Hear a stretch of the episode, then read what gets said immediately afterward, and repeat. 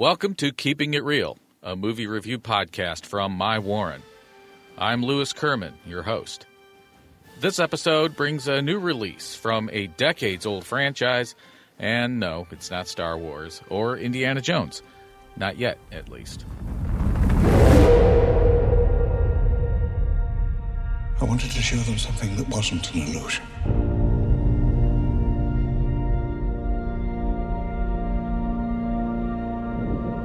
Something that was real.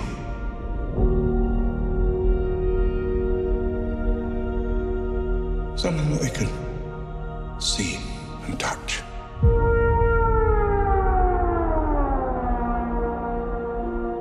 Creation is an act of sheer will.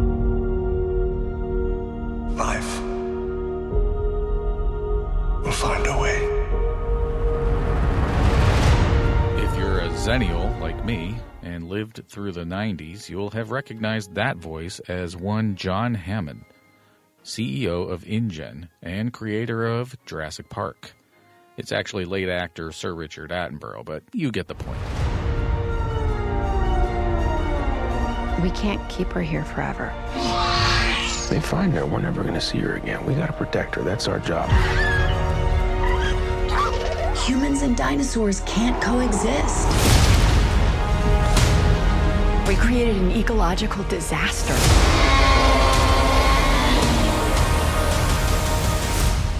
In case you haven't figured it out, we're hearing sound bites from Jurassic World Dominion. This is the second sequel to Jurassic World, as well as the sixth film in the Jurassic Park franchise. Yeah, that sounds right. Chris Pratt and Bryce Dallas Howard return as Owen Grady and Claire Dearing, respectively, hiding out in the Southwest after disastrous results from the fallout of the previous film, where dinosaurs wound up roaming freely among the humans.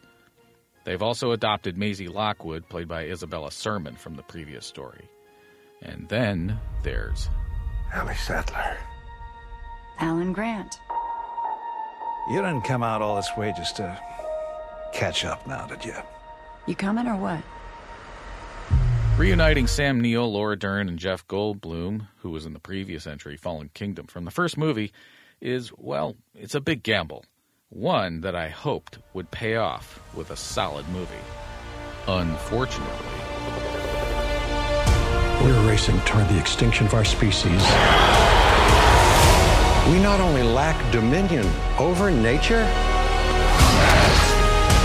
We're subordinate to it. That statement by Dr. Ian Malcolm could just have played for 10 minutes on a loop, and that would have summarized the entire movie. At least, the visual effects keep getting better. Suffice it to say, this is not writer director Colin Trevorrow's strongest entry. Even bringing back César winning French actor Omar Sy in his role as dino trainer Barry for a black market smuggling sequence in Malta just felt a little shoehorned. It's too bad that getting the Grant, Sattler, and Malcolm band back together just felt like a cheap attempt at getting more butts into seats. Especially when you consider the adversary in this new entry is a CEO of a biotech company competing with InGen, played by Campbell Scott, who comes off as a well meaning Tim Cook at first glance, but then devolves directly into a more two dimensional Dr. Evil. Altogether, this was not an impressive entry, which is too bad. There were some solid ideas, just too many more that seemed unnecessary and ended up bloating the entire entry out of proportion.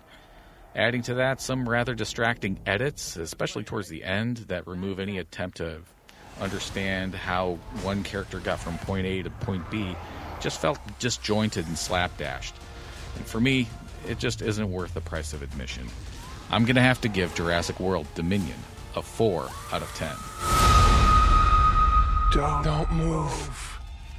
Bigger. Why do they always have to go bigger?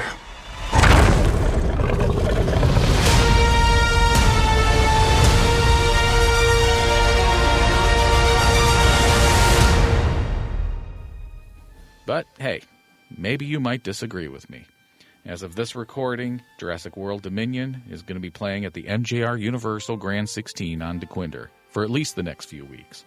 So, anyway, this episode of Keeping It Real was written, produced, and edited by Lewis Kerman, which of course is me. And as always, to hear more of our podcasts, be sure to check out mywarren.org. That's M I Warren.org. Thanks for listening.